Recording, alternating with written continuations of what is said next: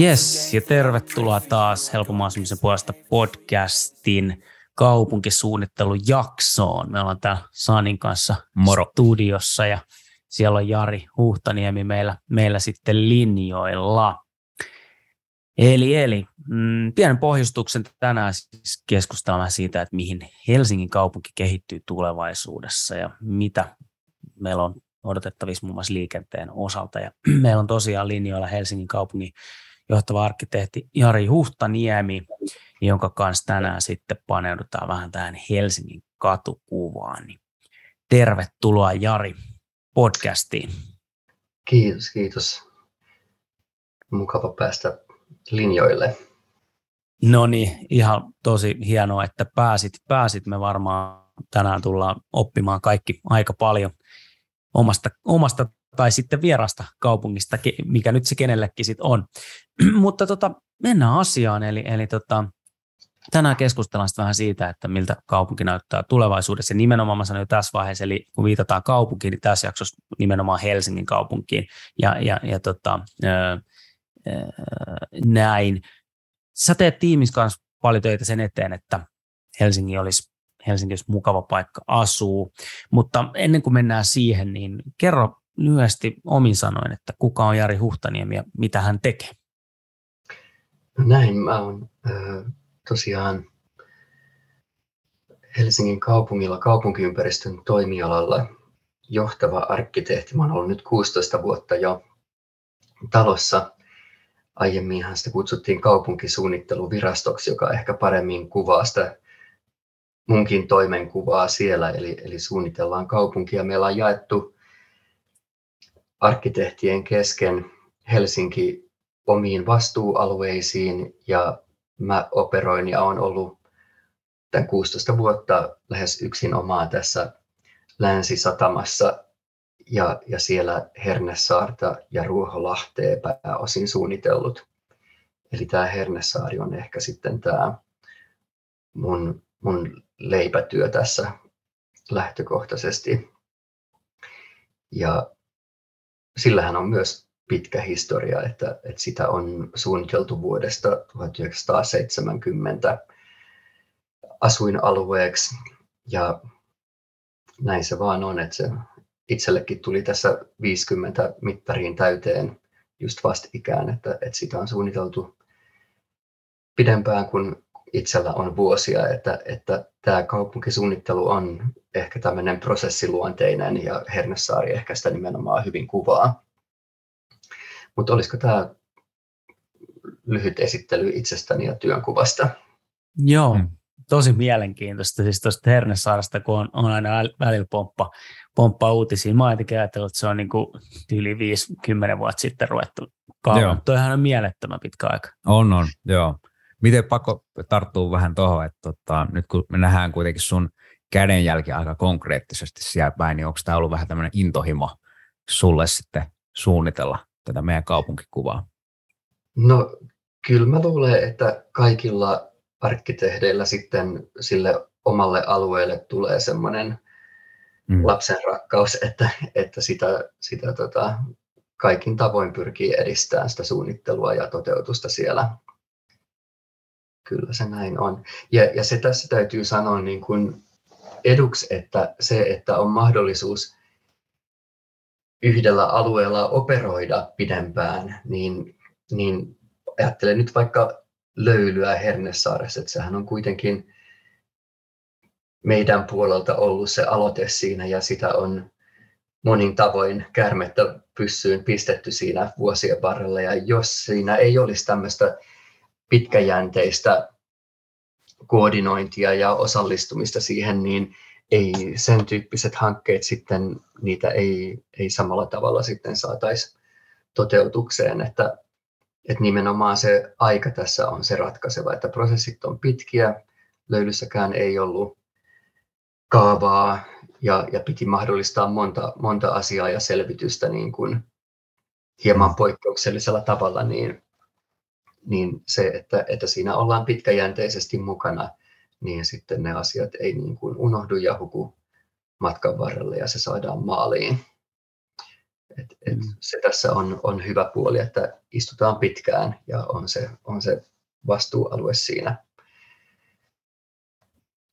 Toi on tota, tuosta Hernesaaresta, me siis päästäänkin jouhevasti seuraavaan kysymykseen. Eli, eli yksi tosi olennainen osa kaupungissakin liikkumista on, on tietysti ihmisten liikuttaminen, eli liike, liikenne ja liikennejärjestelyt. Ja, ja voisin kuvitella, että jos nyt mennään vähän vielä 70-luvustakin taaksepäin, vaikka vuosisadan alkuun, siis edellisen vuosisadan alkuun, niin jossain vaiheessa autoilu rupesi muuttaa paljon, paljon varmasti loi haasteita myös kaupunkisuunnittele, niin, niin, niin, niin mitkä sun mielestä viimeisen 10 tai 20 vuoden aikana on, on ollut sellaisia isoimpia haasteita, jos mietitään liikennejärjestelyä, niin kaupunkisuunnittelussa? No, no, ylipäätään se autoilu ja sen kasvu, kyllä se rysähti meille vähän niin kuin hallitsemattomasti käsiin, että, että ajattelen nyt vaikka meidän aukioita niin kuin, ää, Hietalahden toriakin, niin, niin siitähän on puolet nyt niin kuin pysäköintipaikkoina mm. mm. edelleen. Et, et autoille ei löydetty paikkoja, mihinkä niitä pysäköidään ja, ja sitten luovutettiin kadut ja aukiot ja en tiedä, onko, onko niitä sitten puistoissakin jossain, mutta, niin kuin, mutta nä, näin se aikoinaan ratkaistiin. Et, et siinä oli varmasti painetta, poliittinen paine ja, ja sitten, sitten luovutettiin sitä yhteistä kaupunkitilaa autoille. Se, se näkyy niin kuin kaistoina, se näkyy pysäköintipaikkoina, mutta onhan tässä selkeästi merkit nyt, että, että siihen ollaan havahduttu, että, että kaupunki ei kuulu autoille, vaan se kuuluu ihmisille. Ja, ja tässä on ihan selkeä tämmöinen kävelyn, kävelijän ja pyöräilijän renessanssi tulossa. Niin onko se tavallaan niin, että kun itsekin kantakaupungissa tulee paljon autoiltuun, niin ensin tosiaan tuli se, että piti, piti löytää tilaa, tilaa niille ja nyt kun kaikki tila on käytetty, niin tavallaan sitten esimerkiksi pysäköinti maksui kasvattamalla, niin saadaan niin ne sammaloituvat autot sieltä pois ja sitten vaan niin kuin niille tilaa, jotka oikeasti sitä tarvii. Onko se niin kuin se tämänhetkinen no, trendi? No mä näkisin, että se olisi hyvä suunta. En mä, mä en tee pysäköintipolitiikkaa ja meilläkin liikennesuunnittelijat sitten sitä liikenneratkaisua miettii, että mä niin kuin heidän reviirilleen mene. Mutta itse kaupunkisuunnittelijana, niin kun, jos käy vaikka Pariisissa, niin on nähnyt hurjan muutoksen, että Interrailillä 30 vuotta sitten muistan edelleen valtavat ruuhkat ja, ja haasteet siellä keskusta-alueella. Et, ää, kaupunki oli täynnä autoja ja ne ei liikkunut oikein mihinkään, mutta nyt vasta ikään kuin siellä kävin, niin, niin, niin ymmärsin, että, että täällä ei ole enää autoja, täällä pystyy kävelemään keskusta-alueella niin kuin tyhjillä kaduilla – että ajoradallakin niin kuin pikkukaduilla, että, että ne autot on kerta kaikkiaan poistunut sieltä, että siellä se prioriteetti on kävely, pyöräily, joukoliikenne ja autolla on lähinnä se välttämätön huoltoajo. että siellä on, siellä on niin kuin hyvin vähän äh, keskusta-alueella tämmöisiä autoilulle pyhitettyjä katuja, että ne pääkadutkin tuppaa olemaan näin, että on, on vaikkapa toinen kaista sitten otettu pois ja siinä pyöräillään hyvinkin leveästi ja sitten yhteen suuntaan huoltoliikennettä. Että sitä autoilusta on tehty siellä jossain mielessä haastavaa, mutta se on sitten kaikkien kaupunkilaisten parhaaksi. Että kaduilla mahtuu sitten käveleen ja pyöräileen ja joukkoliikennettä käytetään. Tuo on mielenkiintoista. Mä oon kymmenen vuotta sitten käynyt niitä Pariisissa ja en mä tietysti kiinnittänyt ehkä niin huomioon, mutta mm. sen mä muistan, että kyllä siellä niin kuin ruuhkaa tuntuu olemaan. Joo, ihan sama minne meni, niin oli, oli kyllä niin kuin pysähtyneitä autoja ja bussit ei oikein liikkunut. Joo, Joo. Et se on ky- varmaan kymmenes vuodessa mennyt just niin kuin Jari sanoi, niin huomattavasti eteenpäin. Joo, mm. si- siinä on se Rivoli-esimerkki esimerkkinä aika, aika loistava, että, että siinä tosiaan toinen, toiseen suuntaan oleva kaista, siinä on nyt pyöräilyreitit ja tämähän on se pääkatu, joka menee siitä Hotel de Ville ja Louvren ohi, että, että se on se valtasuoni ollut siinä ihan keskusta-alueella, niin siitä on, on autoilut, turhat autoilut poistunut. Tosi mielenkiintoista. Siellä, siellä, no siellä on varmaan, sit, tai onkin niin kuin sanoit, kehitetty julkista liikennettä ja, ja, ja tilaa tehty kävelijöille ja pyöräilijöille.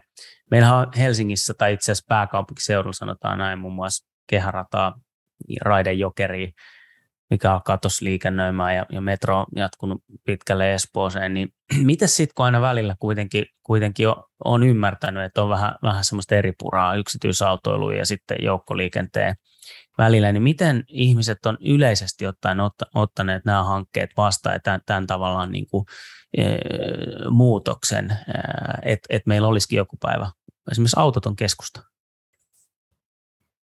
Mm.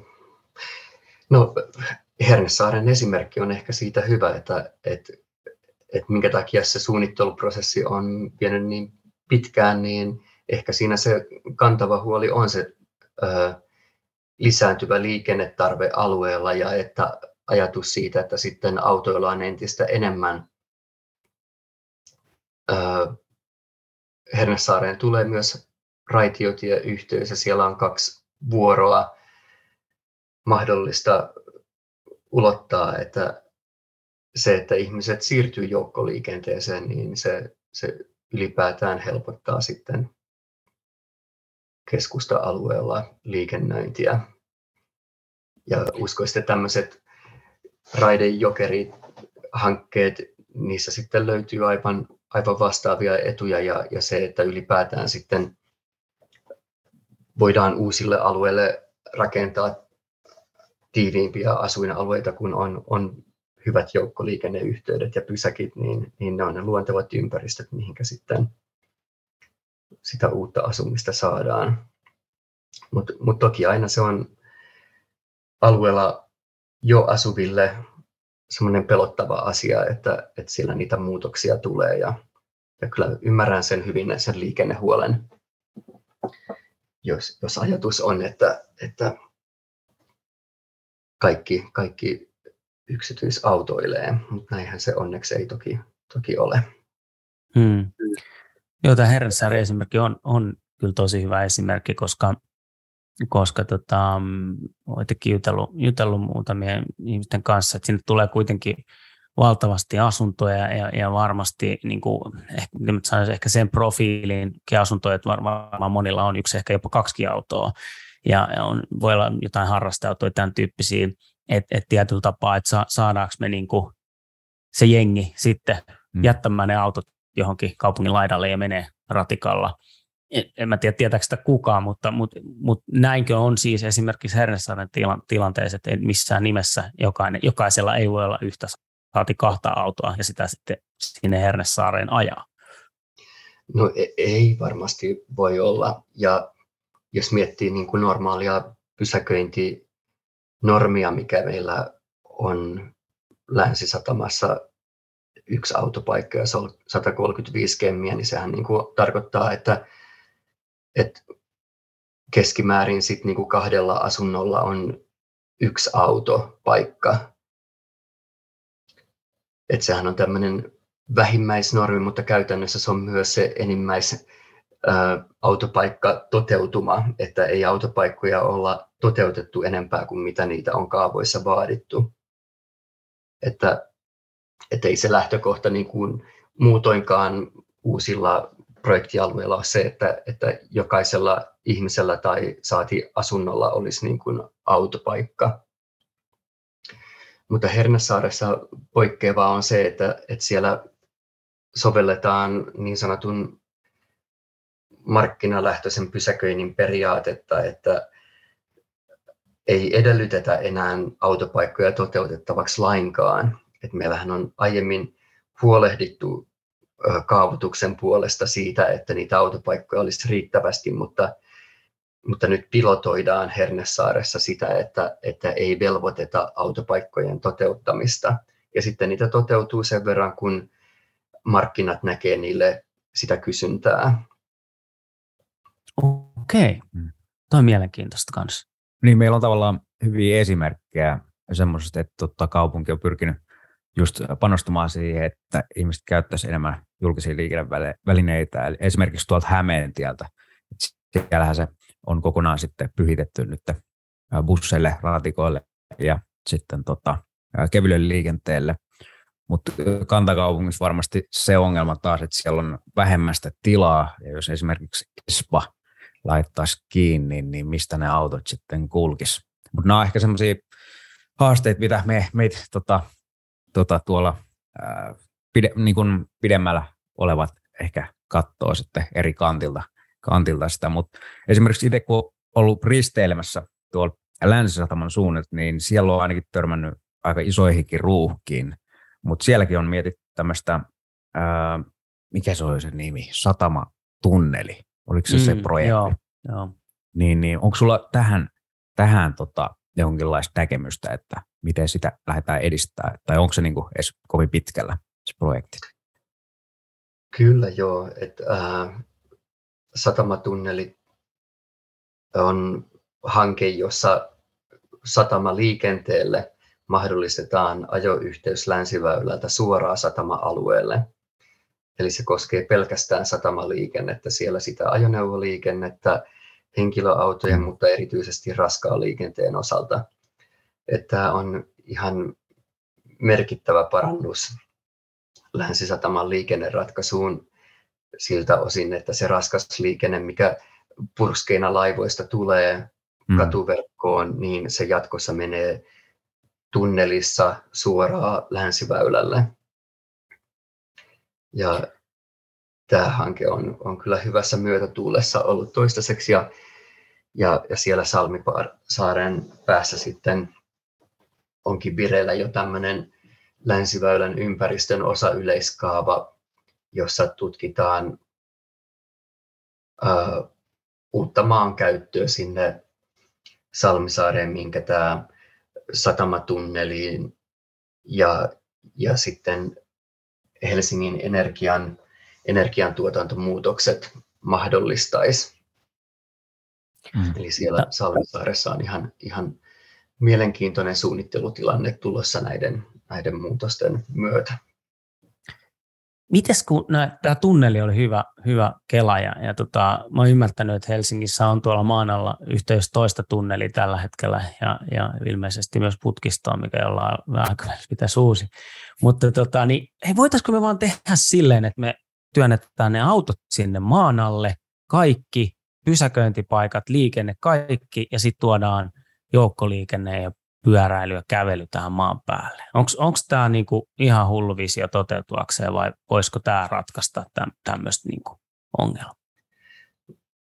No ehkä, ehkä autoilussa haasteena on se, että mikäli niitä kaistoja tuotetaan lisää, niin sitten se vaan lisää liikennettä. Ja, ja toki niin kuin kestävän kehityksen kannalta ei ole, ei ole mielekästä lähtökohtaisesti tunneleiden toteuttaminen, ne on, ne on aika hurjaa hankkeita hiilijalanjäljen kannalta, että, että tämä satama on ehkä nyt poikkeuksellinen hanke, mikä on hyvinkin ää, perusteltavissa vaan sillä sataman sijainnilla, että, että me, ei, me ei nähty silloin 90-luvulla vielä, kun näitä satamajärjestelyitä haarukoitiin, että millä tavoin Tallinnan ja Helsingin liikenne tulee kehittyyn. Ja, ää, tämä Länsi-Sataman ää, autolautta liikenne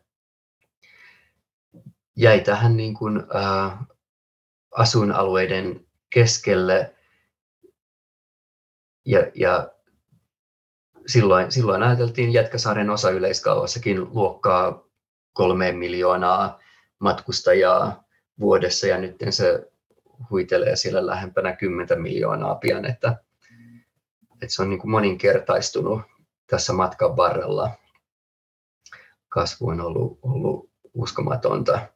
Ja, ja siitä ehkä tämä ongelma on tullut, että, että satama on ikään kuin väärässä paikassa ja hmm. nyt täytyy löytää vain ratkaisu, millä se liikenne voidaan hoitaa niin, että, että se ei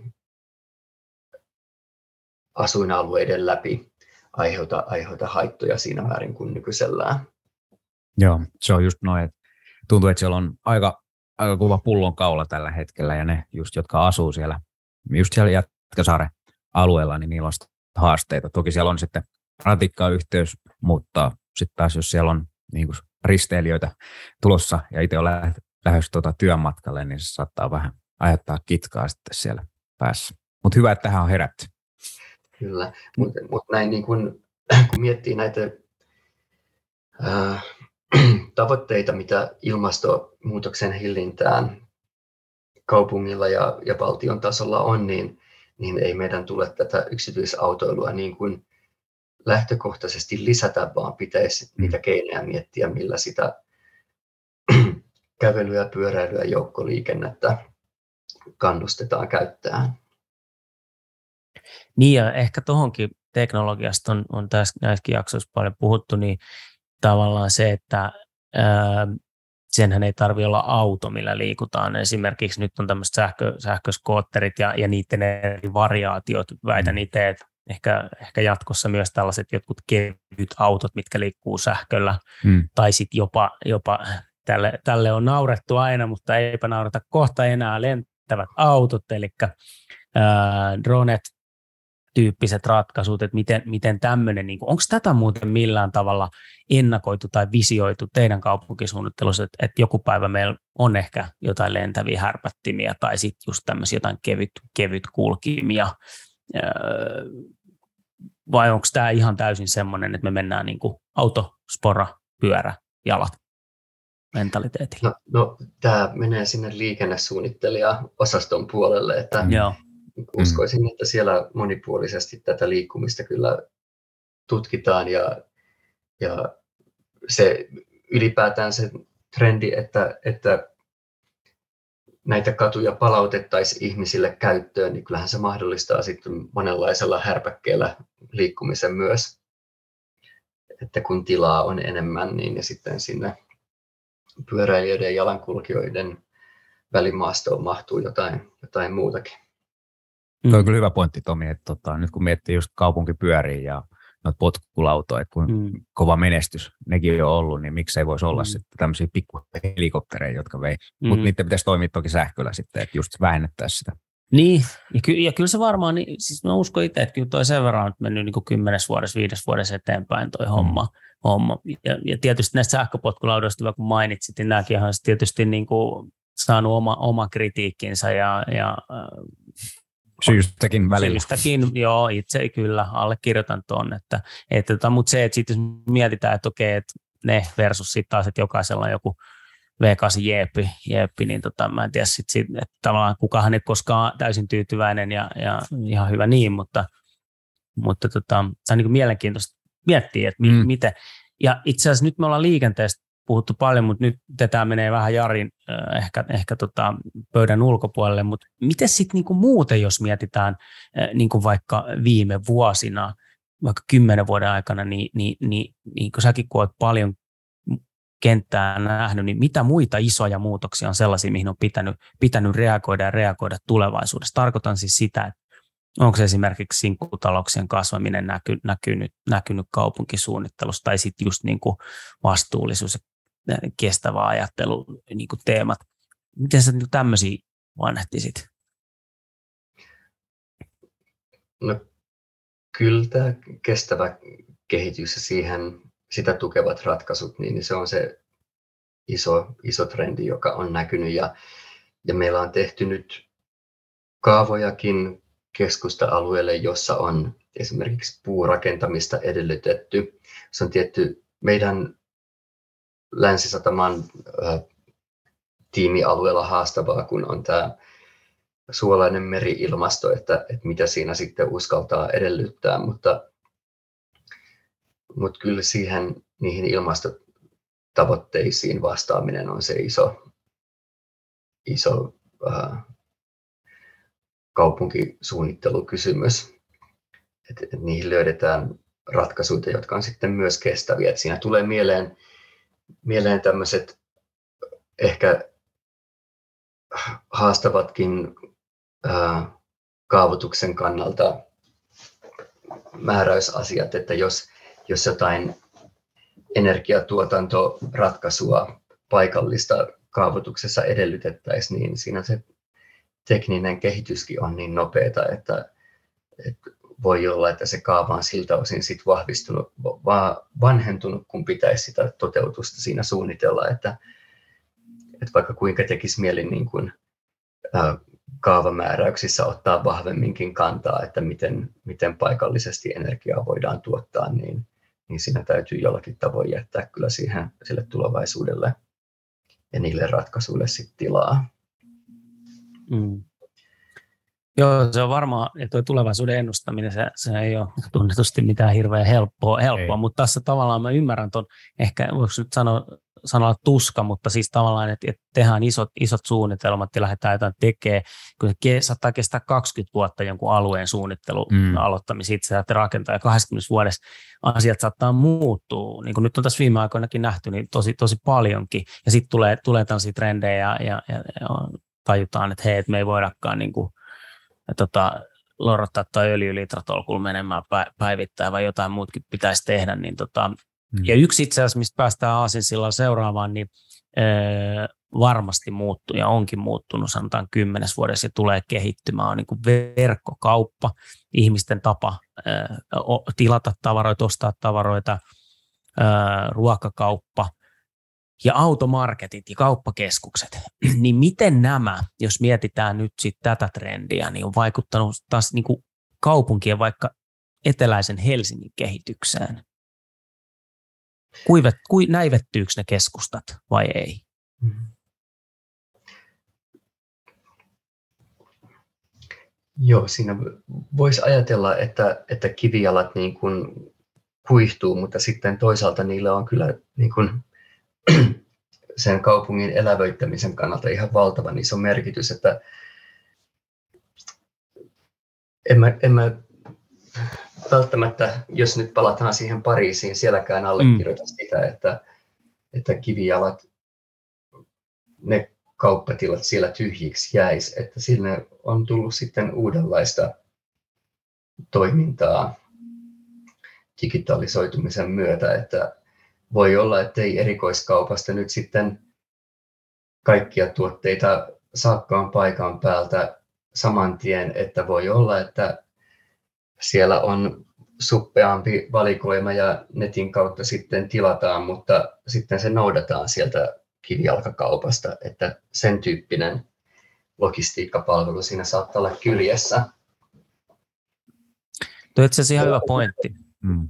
Ja ehkä Mil... sitten ää, etätyö itsessään, ää, haluaako ihmiset tehdä sitten sitä etätyötä kotoa käsin vai löydetäänkö sitä kivijalasta siihen mahdollisuuksia, että sen tyyppisiä palveluita nyt Helsingissäkin on, mutta, mutta varsinkin näin siellä Pariisissa taannoin, että, että, että se oli siellä vahvasti esillä, että, että ikkunoissa oli ilmoituksia, että, että tästä kahvilasta saa pöydän vuokrata kuukaudeksi sillä ja sillä hinnalla. Ja kyllä mä luulen, että, että tämmöinen alustatalous ja digitalisoituminen saattaa sitä kivijalkaakin sitten elävöittää. että jopa saattaa avata siihen ihan uusia mahdollisuuksia. Mm. Mutta se, mikä on, on varmaa, mikä sen kaupunkitilan elävyyden ja kivijalan tuhoaa, niin se on tämä perinteinen kauppakeskus keskittymä, että, mm. että se on haastava konsepti. Siinä, siinä se tavoite on houkutella ihminen sieltä kaupunkitilasta sinne sisäiseen kauppakeskusmaailmaan ja, ja siitä syystä ne on aika äh, tympeitä ja julkisivuiltaan ne kauppakeskukset, jotta, jotta ihmiselle tulee se tunne, että ei halua siinä kadulla kävellä, vaan että menee mieluummin sen kauppakeskuksen kautta. Ja, ja hyvin ää, pitkälle se kor- korttelirakenteeseen lähtökohtaisesti vaikuttaa, että, että kun ne kaupat on keskittynyt sinne kauppakeskukseen, niin kivijalkoihin sitä ostovoimaa ei enää riitä ja, ja siellä se mm. kivijalkakauppa näivettyy. Tuo on hyvin sanottu, että just kun ostoskeskuksissa, niin se on, ne on kuitenkin suunniteltu niin, että siellä käytettäisiin mahdollisimman paljon sitä aikaa, että on leffateatteri, on kauppoja, on kaikkia liikkeitä. Mutta onko kaupungille sitten minkälaisia ää, tapoja tai, tai tämmöisiä niin työkaluja siihen, että, että keskustat ei kuitenkaan hiljenisi täysin? Onko siihen jonkinlaisia tai jonkinlaista ruutia? On, on siihen työkaluja, että kaavoissa me edellytetään niitä kivijalkaliiketiloja toteutettavaksi. Että kyllähän ne sinne täytyy toteuttaa, mutta ei me voida määrätä sitä yrittäjää siellä sitä kauppaa pitämään yllä, että, että me voidaan niin kuin mahdollistaa kyllä sen kivijalan toteuttaminen, mutta jos ei siellä niin kuin business toimi, niin siihen meillä ei ole kaupunkisuunnittelussa keinoja. Mm. Et, et, Uskotko sä, että se, tai kaupunki voisi niin kuin edellyttää, että johonkin tiettyihin liiketiloihin tehtäisiin vaikka niin kuin kuntosali tai johonkin tulisi niin kuin tai niin kuin tämän tyylistä? Tuo, tuo on mielenkiintoinen kysymys ja mä ää, tiedustelin ihan samaa Pariisin kaupunkisuunnittelulta, kun heiltä sain tämmöisen käsityksen, että kun Pariisissa on ää, paljon kirjakauppoja ja, ja kulttuuritoimintoja ja muita, että, että onko niitä jollakin tavoin siellä sitten suojattu näitä toimintoja, että ne pysyy. Mm. Ja tämmöisen vastauksen sain, ja tätä en ole pystynyt vielä vahvistamaan, mutta että, että heillä olisi jonkunlainen dokumentti siitä, että on kirjattu, että tässä pitää olla tämän tyyppinen toiminto, mutta miten se mekanismi käytännössä toimisi, niin sitä en tiedä. Mä en ainakaan näe, että miten se niin kuin meillä Helsingissä toimisi, että voidaan edellyttää, että tässä nyt on kirjakauppa tai tässä on mm. leffateatteri, mutta Hyvä, selkeästi. Siellä, niin. Meillä lukee niin kuin liiketila mm. sit käyttötarkoituksena ää, rakennusluvassa ja se tarkistetaan silloin, kun sitten tehdään muutoksia rakennuslupiin, että mikä se käyttötarkoitus siellä on, mutta sen tarkemmin sitä ei ole sit määritelty ja ja ei meillä ole mun mielestä ole oikein, oikein hyviä keinoja pakottaa mitään tiettyä mm. toimintoa jossain olemaan. Että, mutta mm. tietty kyllä meillä us, uskoakseni elinkeinoelämää jollakin tavoin, tavoin tuetaan ja toivottavasti sitten riittävällä tavalla niin, että monipuolinen palvelurakenne alueella säilyy. Tuosta pakko kysyä, niin tota, tietysti tuossakin isossa roolissa on se, mitä, mitä, mitä kaupunkilaiset, me asukkaat haluamme, niin minkälaiset tota, toiveet siellä tällä hetkellä nousee, nousee esiin, jos nyt mietitään ihan yleisesti kaupunki, kaupunkisuunnittelua? Joo, tämä vuorovaikutus on, on meillä käsittääkseni aika hyvällä tasolla sinänsä, että, että vuoropuhelua on ja se on demokratisoitunut digitalisaation myötä sikäli, että, että kun kerätään mielipiteitä vaikkapa netin kautta, niin, niin sitten sinne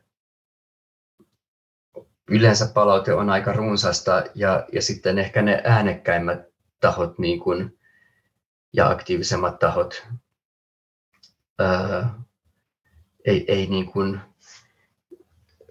sieltä läpäise ihan samalla tavalla sitä ää, lopputulemaa, että, että perinteisesti kun pitää asukastilaisuuden, niin, niin siellä on tyypillisesti aika harvalukuinen joukko, jotka siellä sitä puhetta pitää.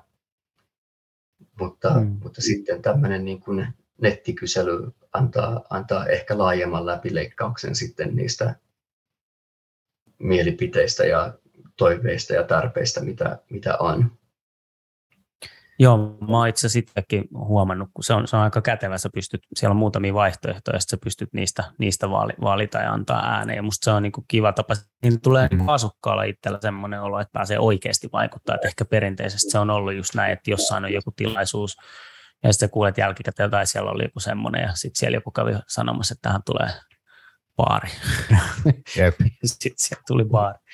Miten Jari, kun sä tota, sulla on vahva linkki sinne Pariisiin, suuntaan, niin onko tänne niin kuin Hernesaaren alueelle sitten niin kuin tulossa sellaisia elementtejä, mitä meillä ei esimerkiksi toistaiseksi ole, tai esimerkiksi niin kuin enemmän viheralueita tai rantabulevardeja, kattoterasseja, niin kuin tämän tyylistä. Toki meillä on niitä täälläkin, mutta onko sinne päin niin kuin suunniteltu tämmöistä vähän uudempaa ilmettä?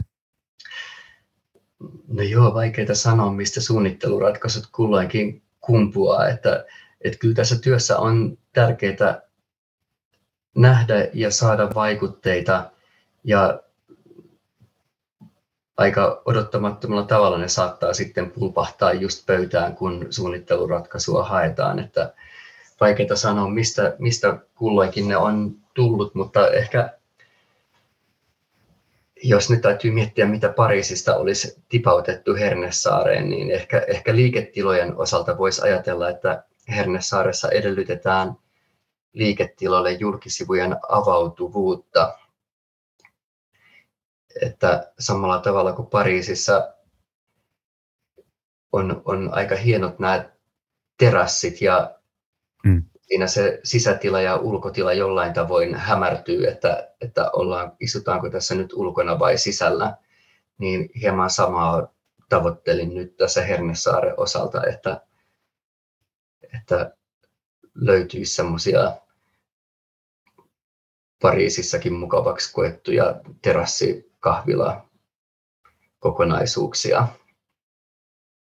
Se on kyllä ihan, ihan totta. Olin tuossa kesällä käymässä Joensuussa ja siellä oli jotenkin mun mielestä pieni alue siinä joenrannassa, missä oli tällaisia, niin, siis kontteihin tehty, just nimenomaan tälle, että siellä oli se, ehkä se niin sanottu keittiö siellä sisällä, mutta sitten mm. siellä oli valtava terassi ja sitten muutama asiakaspaikka ehkä siellä kontti, mutta oli tosi kivan näköisiä. Toki mm. oli niin kuin kesä, kesäilta, mutta että se, se oli niin kuin, mä voisin kuvitella, että se on, se on se on miellyttävä siinä istuu, se on varmaan ihan hyvää bisnestä, koska sun ei se, me, se kaikki raha siihen tilaan ja, ja, ja tota, niin kuin monta hyvää puolta, että, että allekirjoitan kyllä tuonne, että lisää tuommoisia tiloja. Jep, joo.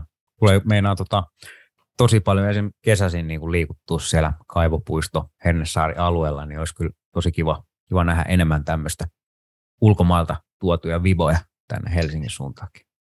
Joo, Hernesaari ehkä kuulostaa vähän etäiseltä keskustan näkökulmasta, mutta sitten toisaalta siellä on ihan valtava etu.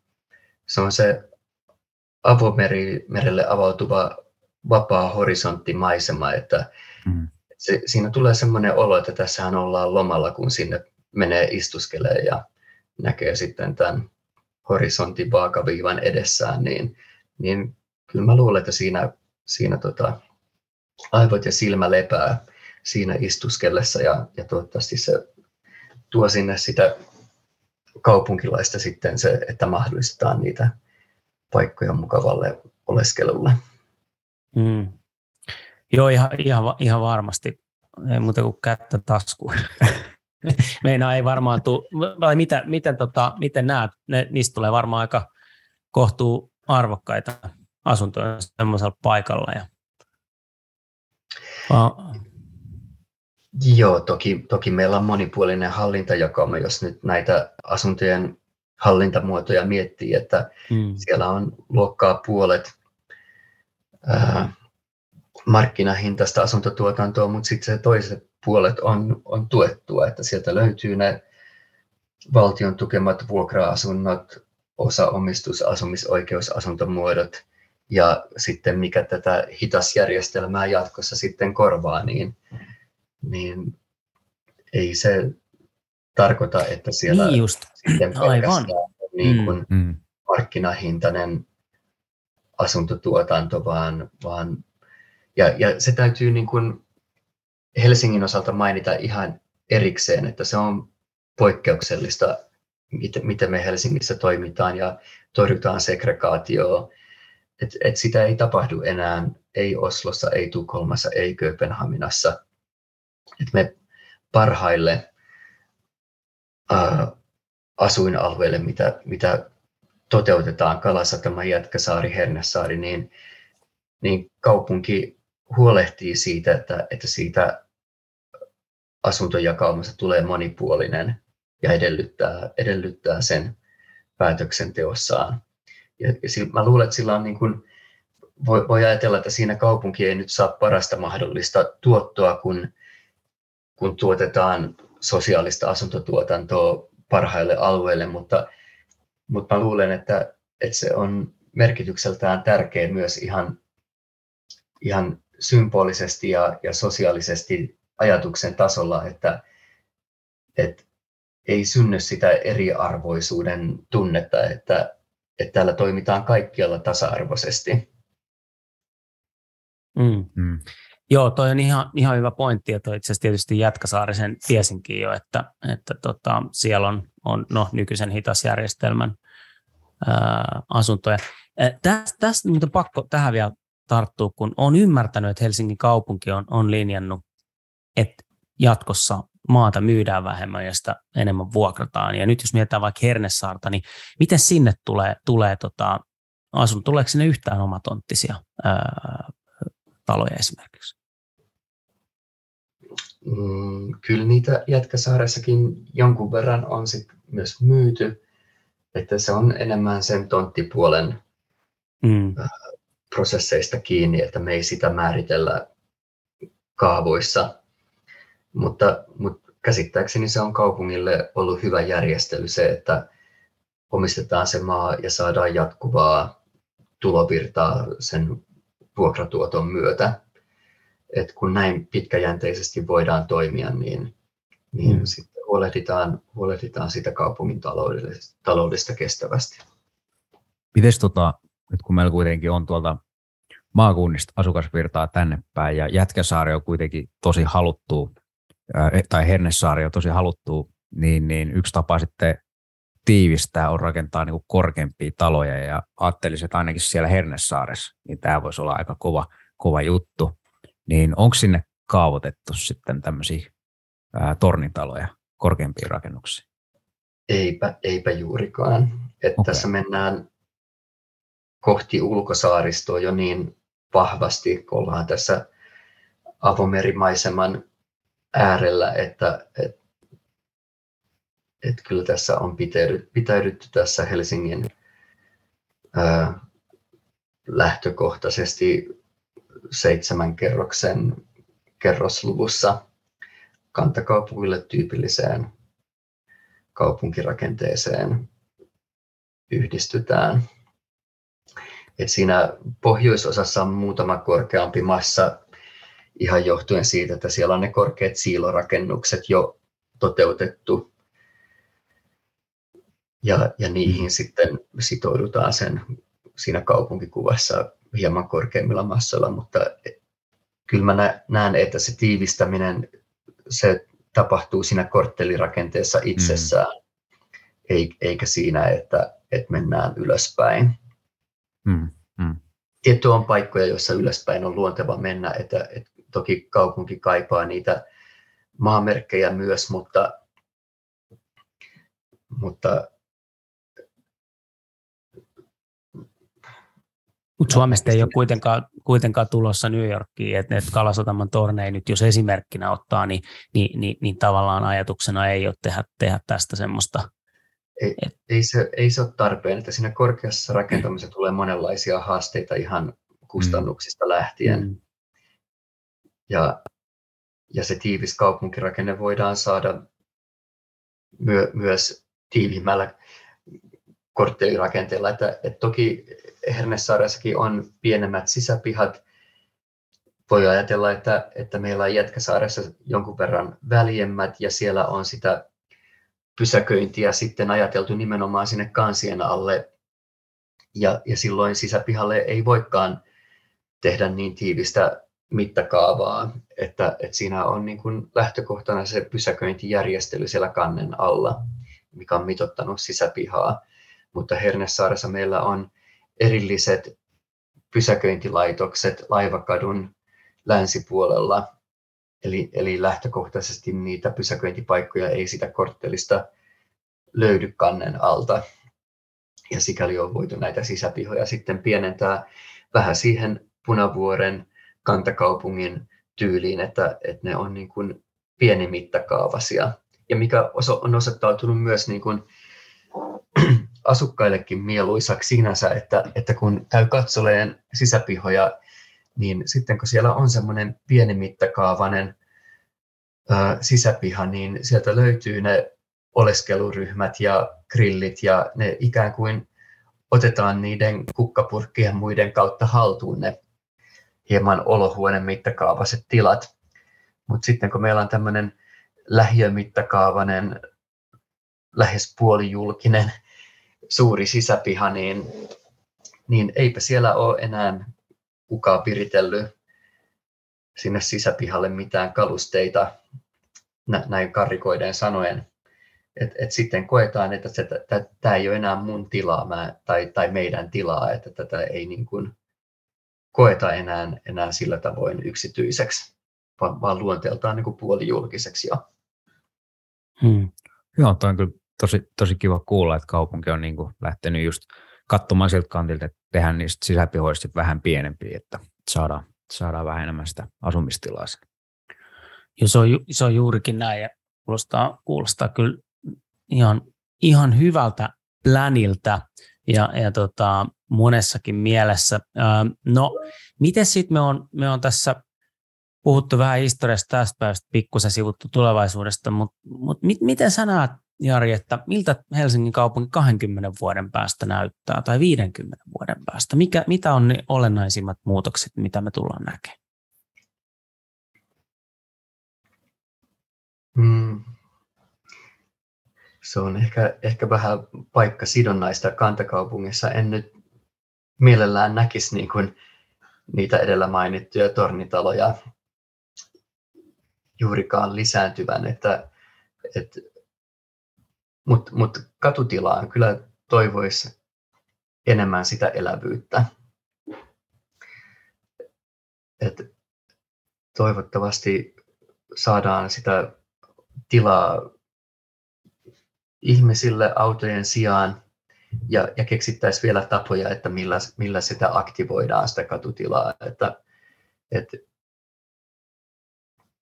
et välttämättä se sisäpiha ei ole se paikka, missä ne asukkaiden aktiviteetit aina on, että, että miksei niitä voisi sitten tuottaa siihen kadun puolelle edes osittain. Että ainakin semmoiset niin kuin hieman isompien lasten juniorileikit voisi olla ihan hyvin siellä kadun puolella paikotelleen ja, ja voisiko sinne sitten aikuisellekin niitä toimintoja kehitellä. Mm. Näkisin niin kuin ne kadut, kadut äh, jälleen ihmisille suunniteltuina, eikä autojen säilytyspaikkoina. Mm. Joo, se on ihan, ihan totta, kun tässä keskusta sittenkin asutaan ja sitten aina aikaa, ajoin tulee se, että no, kun pieni lapsi, että mm. toisaalta se piha ja sitten kun muistaa itse, kun pelattiin jotain futista, aina meni siihen pihalle vaan, mutta nyt tällä hetkellä se on just kaupungista, meilläkin menee kaksi isoa tietä vieressä ja, ja näin, niin ei, ei sinne niin kuin kuusivuotiaasta tee mieli päästään, mm-hmm. mutta on hyvä pointti, että entäs sit, jos sä pystyisit kaupungissakin elää tavallaan kuin, kuin paritalossa ja, mm. ja sitten niin kuin frendit on siellä täällä ja sulla on turvallista liikkua, niin kuulostaa niin kuin aika kivalta. Joo, ja ollut ihan kiva nähdä, kun kaupunki on kuitenkin kokeillut sitä esimerkiksi tämä kesäkatu tapasta projektia, että muutetaan sitten joku tietty pätkä siitä ja tehdään sitten tämmöinen chillailupaikka, niin, niin ne on ollut kyllä tosi kivoja ja toivottavasti tulevaisuudessa nähdään niitä, niitä enemmän kaupunkikuvassa. Kyllä. Muistuu, muistuu mieleen nyt vaikkapa Barcelona, jossa mun mielestä oli, oliko siellä sunnuntaisin tehty kävelykatu aina siihen Plaza Espanjan Plaza Espanjasta lähtevälle katuosuudelle, että, että se on niin kuin viikon päivittäin aina sit otetaan niin kuin se autoliikenne siitä katki, kun sille mahdollisuudet on. Ja, ihmiset ottaa sitten ne ajoradat omaan käyttöönsä sen yhden päivän ajaksi. Et se voi tuottaa tämmöistä ylimääräistä kaupungin omille toimijoille työtä, mutta, mutta sitten toisaalta se on aika riemastuttavaa, kun kaupunkilaiset ottaa, ottaa tilan haltuun sit ja, mm. ja, ja siellä se näytti toimivan. Että, että keinoja voi olla monella eri asteella ja kokeiluiden kautta voi lähteä liikkeelle ihan kevyesti. Musta on aika makeaa, että, että te käytte katsomassa mm. ympäri maailmaa jep, varmaan, jep. että vähän mit, mitä sieltä tehdään ja mikä on toiminut muualla, että sitä tietoa niin kuin jaetaan. Joo, ja just haetaan no. niitä ideoita sieltä mm. ja katsotaan, että sopisiko se tänne. Joo, se, se on aika, aika tärkeä asia, koska omaan, omaan työhön sokeutuu ja jää ikään kuin kuplaan hyvin helposti. Ja en, en sano, että ne ratkaisut on aina oikeita, mitä, mitä ulkopuolella sitten näkee, mutta se herättää ainakin ajatuksia aina ja sitä kautta tämä homma menee eteenpäin. Se on juuri, juurikin näin. Hei, tota, tähän loppuun vielä, niin, niin tota, minkälaisia terveisiä haluaisit nyt Helsingin kaupunkilaisille suunnittelun näkökulmasta lähettää? Mm, kyllä mä pidän, pidän tätä vuorovaikutusta äärettömän tärkeänä, että vaikka, vaikka Hernesaaresta nyt voi ajatella, että sitä on suunniteltu hyvin pitkään, mutta ehkä jokaisella kierroksella se suunnitelma on myös aina parantunut, että, että siinä mielessä se asukas, asukkaiden aktiivisuus ja toimijoiden aktiivisuus palkitaan kyllä, että, että ei, ei tämä kaupunkisuunnittelu ole suunnittelijoiden hommaa pelkästään, vaan vaan tämä on meidän kaikkien yhteinen asia, kun, kun meille kaikille tätä kaupunkitilaa suunnitellaan ja toteutetaan, niin, niin se on tärkeää, että me kaikki tässä ollaan mukana. Se on kyllä hyvin sanottu, mm. että jos me halutaan lisää yhteisöllisyyttä, niin sitten pitää itsekin lähteä sitten ehdottelemaan ja antamaan niitä ideoita. Just Kyllä. Näin. Ja tässä on myös teknologia on mahdollistanut, mm. niin kuin mm. Jarkin sanoi, että se on nykyään ja tulee niin kuin ne, ketkä ei ehdi tai pysty tai mitä ikinä, niin lähtee sinne Turulle ja Toreille huutelee, niin, niin, niin pystyy oikeasti vaikuttaa ja, ja tota, mä oon tuossa ihan samaa mieltä ja juuri, juuri näin, että tavallaan itsellemmehän me tätä tehdään, mm. ei me osata suunnitella mitään, mitään monikaan, mutta, mutta me pystytään pyytämään, että hei, että tämä voisi olla kiva ja, mm. ja, ja, ja, ja niin kuin näin. Hei, loistojuttu. Ihan älyttömän isot kiitokset, Jari, kun pääsit keskustelemaan meidän kanssa tänään. Ihan, tuli kyllä ihan valtavasti uutta näkökulmaa ja tietoa. Just näin. Joo, ja, ja kiitos teille, että olette tämmöisen kanavan järjestänyt, että, että tämä on iso hatunnosto kyllä meidän puolelta jälleen, että, että tota, tätä kautta tämä keskustelu viriää. Kyllä, se pidetään huoli Sanikaa siitä. Joo, yes. näin tehdään. Kiitos paljon Jari, ei muuta kuin mahtavaa viikonloppua. Yeah, kiitoksia. Kiva. Moi moi. Moi moi. moi, moi.